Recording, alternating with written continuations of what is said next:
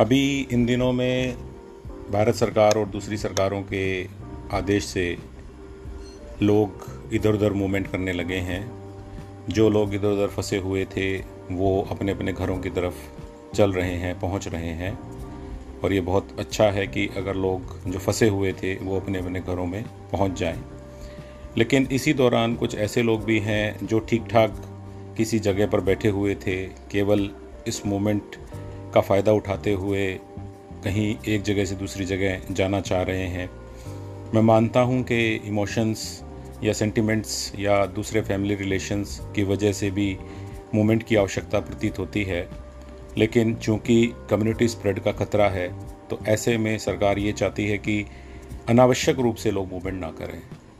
और जब इस तरह के लोग मूवमेंट करना चाहते हैं तो डेफिनेटली अथॉरिटीज़ इस तरह की एप्लीकेशंस को तवज्जो नहीं देती है और देनी भी नहीं चाहिए, क्योंकि अनावश्यक मूवमेंट से उसी आदमी को नहीं, उसके परिवार को नहीं, बल्कि पूरे देश को, पूरे प्रदेश को खतरा पैदा होता है।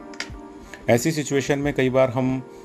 उन लोगों की ऐसी प्रकार की मदद करने की कोशिश करते हैं जो शायद हमें देखने में लगता है कि हम रिश्ता निभा रहे हैं। उसकी मोमेंट की सूचना छुपाकर, उसके आने की सूचना छुपाकर, उसकी बीमारी के बारे में छुपाकर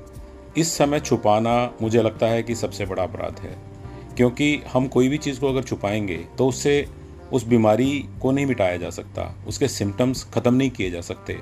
इसीलिए मूवमेंट की जानकारी देना या किसी में सिम्टम्स की जानकारी देना, इस समय हमारे रिश्तों, हमारी दोस्ती से ज़्यादा बढ़कर होना चाहिए, क्योंकि हमें एक चीज़ और निभानी है और वो है देशभक्ति। एक छोटी सी कहानी के माध्यम से आप लोगों को इस बात के लिए प्रेरित करने की कोशिश करूँगा।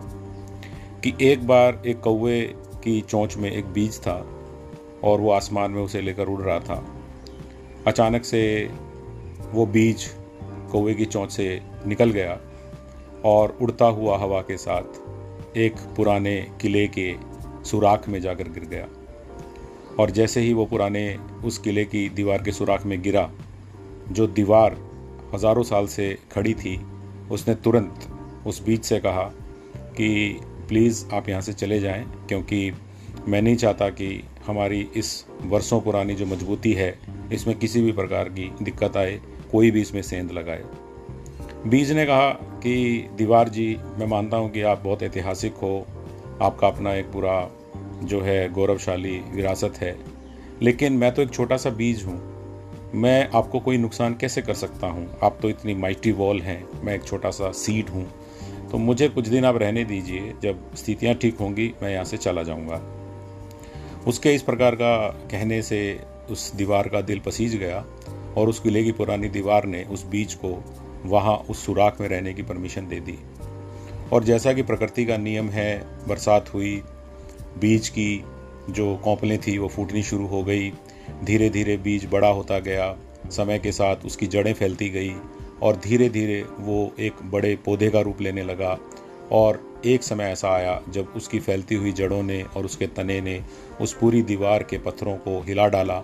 और एक दिन ऐसा भी आया कि वो पूरी दीवार जो हज़ारों साल से सही खड़ी थी, क्योंकि उसने एक मर्यादा का पालन किया था, वो आज एक बीज को गलत आश्रय देने के कारण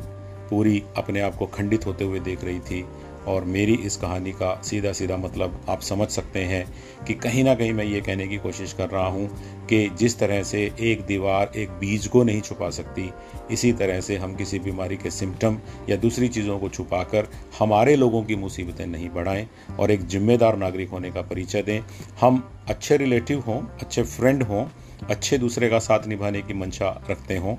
लेकिन इस समय हमें उन लोगों के लिए भी दोस्ती निभानी है, उन लोगों के लिए भी देशभक्ति निभानी है, जिनको हम सीधे तौर पे तो नहीं जानते हैं, लेकिन इतना ज़रूर जानते हैं कि वो मेरे देश, मेरे प्रदेश, मेरे शहर में रहते हैं। मैं पूरी उम्मीद करता हूँ कि हम सब लोग पूरी ज़िम्मेदारी के साथ अपने इस कर्तव्य का पालन करते हुए जल्दी ही कोरोना की जो ये बीमारी चल रही है, जो ये वायरस का इन्फेक्शन है, इसको कंट्रोल कर लेंगे और फिर से खड़े होंगे और तब तक अपने कर्तव्य को निभाते रहेंगे। जय हिंद।